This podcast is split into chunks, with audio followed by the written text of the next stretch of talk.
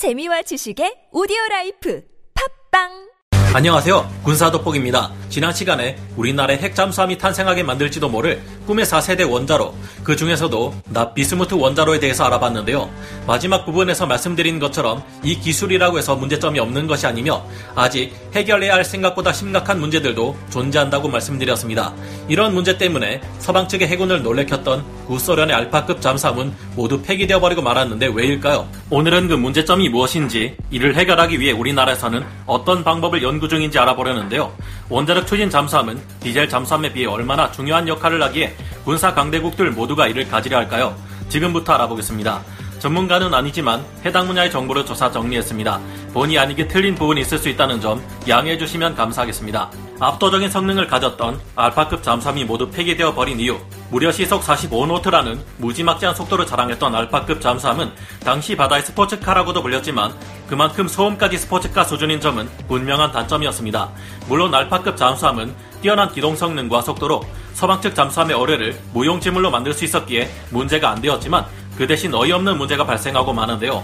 바로 자기 자신이 내는 엄청난 소음이 워낙 시끄러워서 상대편의 잠수함이 내는 소리마저 묻혀버려서 들리지 않았던 것입니다.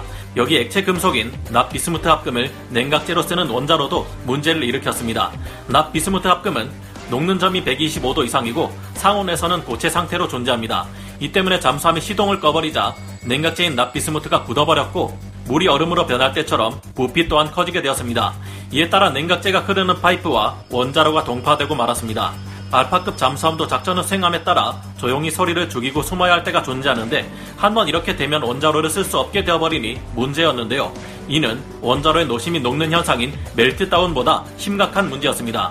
이 때문에 원자로를 꺼야 할 때도 원자로의 온도를 유지할 수 있도록 별도의 외부 히터가 설치되었습니다. 하지만 이 외부 히터가 신뢰성이 없는 것으로 드러났고 원자로 관련 사고는 멈추지 않았습니다. 잠시라도 냉각제가 흐르는 배관이 차가워지면 원자로가 파괴되어 버리니 알파급 잠수함은 정막 중에도 원자로를 가동해야 했는데요. 결국 이 문제를 해결하지 못했던 구소련 해군은 어쩔 수 없이 알파급 잠수함들을 잇따라 퇴역시키거나 원자로를 경수로 방식으로 교체할 수밖에 없었습니다. 이런 실수를 한 것은 미국도 마찬가지였는데요. 현대 SSN-21 시울프급 잠수함 말고 노틸러스 잠수함 다음으로 건조된 미 해군의 두 번째 원자력 잠수함인 SSN-575 시울프 잠수함도 액체 나트륨을 냉각제로 쓰는 원자로를 탑재했었습니다. 하지만 역시 잠수함의 엔진 시동을 끄면 문제가 발생했는데요.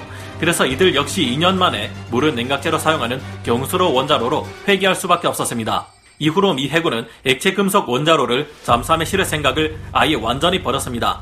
이 같은 액체 금속을 냉각제로 쓰는 원자로의 문제점은 24시간 내내 가동되는 원자력 발전소에는 해당되지 않는 이야기입니다.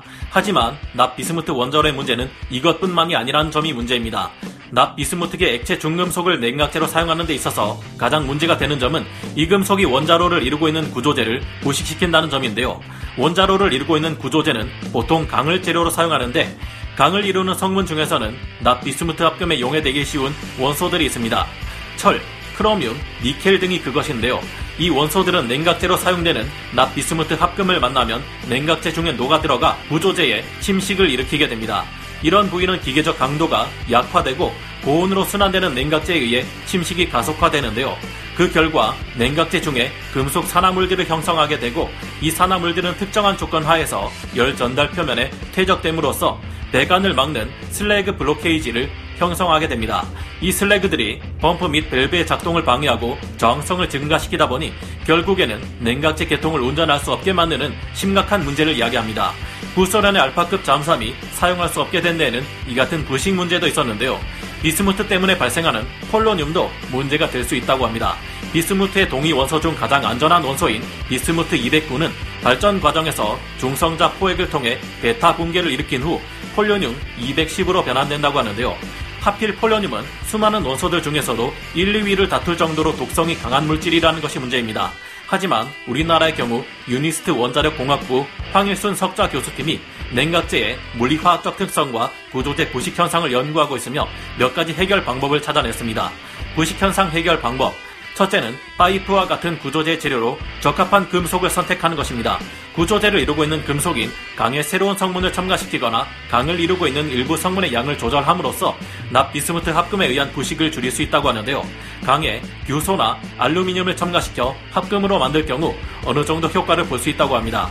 러시아에서 수행되었던 연구 결과를 볼 때 기존의 ferrite martensitic 강에 1.5%에서 2%의 규소를 첨가할 경우 600도에서 650도 C의 온도 범위에서 납비스무트 합금에 대한 내식성, 고온 강도, 방사선 저항, 실용성 및 핵연료와의 공존성 등에 있어 최적의 성과를 보인 것으로 알려져 있습니다. 두 번째는 구조재를 이루는 강 위에 산화물 보호막을 형성하는 것인데요. 구조재의 성문에 산소와 높은 친화력을 가진 철, 크로뮴, 규소 등이 포함되어 있다면 이들이 산화 반응을 일으켜 금속 산화물 보호막을 형성하게 된다고 합니다. 이 막이 구조재의 표면과 냉각제로서 흐르고 있는 액체 상태의 뜨거운 납 비스무트 합금과 직접적인 접촉을 막아 부식되지 않도록 하는 것인데요. 이 외에도 구조재의 성문에 부식을 억제해주는 지르코늄, 티타늄 등을 50ppm에서 300ppm 정도 첨가해주는 방법이 있습니다. 이렇게 하면 구조재의 표면에 질화 탄화물 막이 형성되어 부식을 막아준다고 하는데요. 세 번째 방법은 냉각제인 납비스무트 합금 중의 산소 농도를 제어하는 것입니다. 이 방법은 약 627도 C 온도에서 적용 가능한 방법이라고 하는데요. 부식 현상을 효과적으로 예방하기 위해서는 세 가지 방안을 모두 적절하게 동원할 필요가 있다고 합니다. 폴련은 발생 문제, 해결 방법, 냉각제인 납비스무트 합금을 이루고 있는 비스무트가 중성자에 조사되면 알파 방출 방사성 동위 원소인 폴리오늄 210을 발생시킨다는 것이 또 하나의 문제인데요. 이 점은 정상 가동 중일 때는 별 문제가 되지 않지만 1차 냉각 계통이 문제를 일으키면 공기와 접촉이 일어나면서 방사선을 가진 에어로졸과 폴리오늄 수확물을 생성시키게 됩니다. 폴리오늄은 원자로를 정비하거나 핵 연료를 교환하기 위해 원자로를 해체할 때 공기 중으로 증발되어 작업자들에게 해를 미칠 수 있는데요. 이 폴리오늄을 제거하기 위해서는 3단계에 이르는 조치를 취해야 합니다.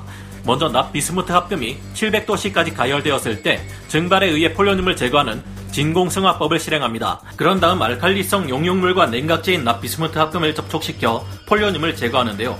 2분 이내에 90%의 폴리오늄을 추출해낼 수 있으며 이때 다른 핵파쇄 생성물도 함께 제거하는 효과가 있습니다. 마지막으로 산화제를 첨가하여 알칼리 용융물에서 LBE나 납으로 보내면 폴리오늄을 어느 정도 제거할 수 있다고 합니다. 납 비스무트를 냉각제로 쓰는 4세대 납 고속 냉각으로는 장점이 많은 만큼 경제적, 기술적인 부분에서 아직은 문제점을 가지고 있습니다만 거듭되는 연구를 통해 문제점들을 개선해 나가고 있습니다. 여러 가지 매력적인 장점들 때문에 세계 각국이 4세대 원자로를 연구하고 있는 만큼 언젠가는 우리나라뿐만 아니라 다른 원자력 선진국들에서도 효과적인 원자로를 개발해 낼 것으로 기대되는데요.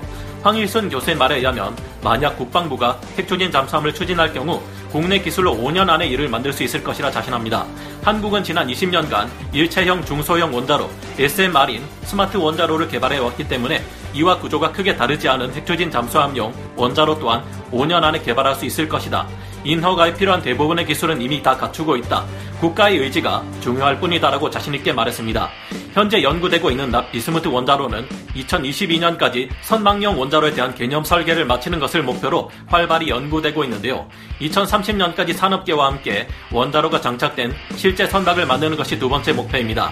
이후에는 최근 주목받고 있는 북극 항로용 수송선이나 세빙선, 잠수함 또는 수만 톤에 이르는 초대형 대양상선의 동력원으로 원자로가 쓰일 수 있을 것이라고 합니다.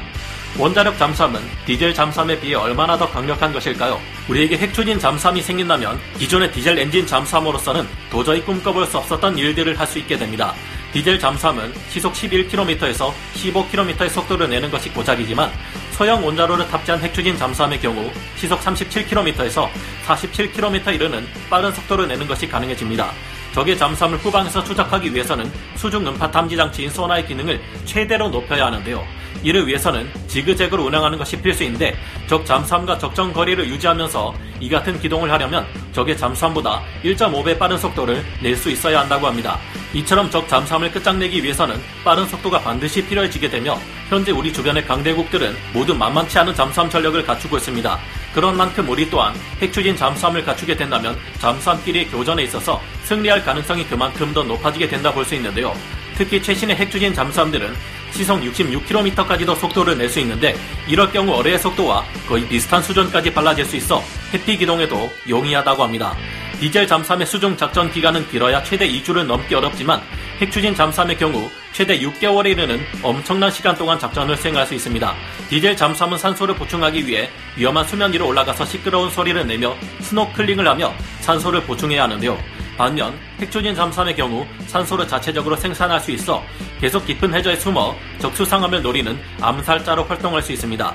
또한 더 많은 어뢰관을 갖출 수 있어 무장 탑재량에서도 훨씬 업그레이드 될 수 있으며 수직 발사관까지 갖출 경우 순항 미사일로 적을 타격할 수 있는 무시무시한 무기로 변모하게 됩니다.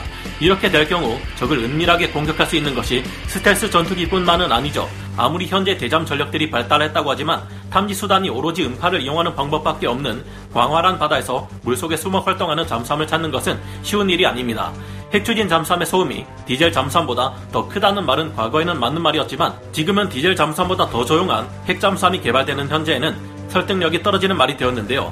납 비스무트를 냉각제로 사용하는 남냉각 고성로 기술은 한미 원자력 협정을 위반하지 않는 만큼 이 원자로가 잘 개발되고 잠수함에도 적용된다면 우리 잠수함 전력도 이전에 비교할 수 없이 강력해질 수 있을 텐데요. 부디 새로운 원자로 기술이 잘 개발되어 이것이 적용된 핵추진 잠수함이 나와 우리 생명과 재산을 지키는 창이 되어 주었으면 하는 바람을 가져봅니다. 오늘 군사 돋보기 역사 마치고요. 다음 시간에 다시 돌아오겠습니다. 감사합니다. 영상을 재밌게 보셨다면 구독, 좋아요, 알림 설정 부탁드리겠습니다.